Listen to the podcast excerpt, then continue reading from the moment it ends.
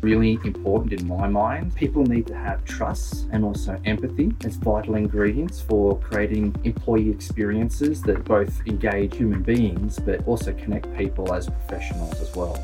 The future is a workplace built on empathy. When we expect them to work at home in a, in a hybrid sort of way, we extend our responsibilities about their well-being, not just in the workplace, but actually to their home and what happens in that particular sort of context.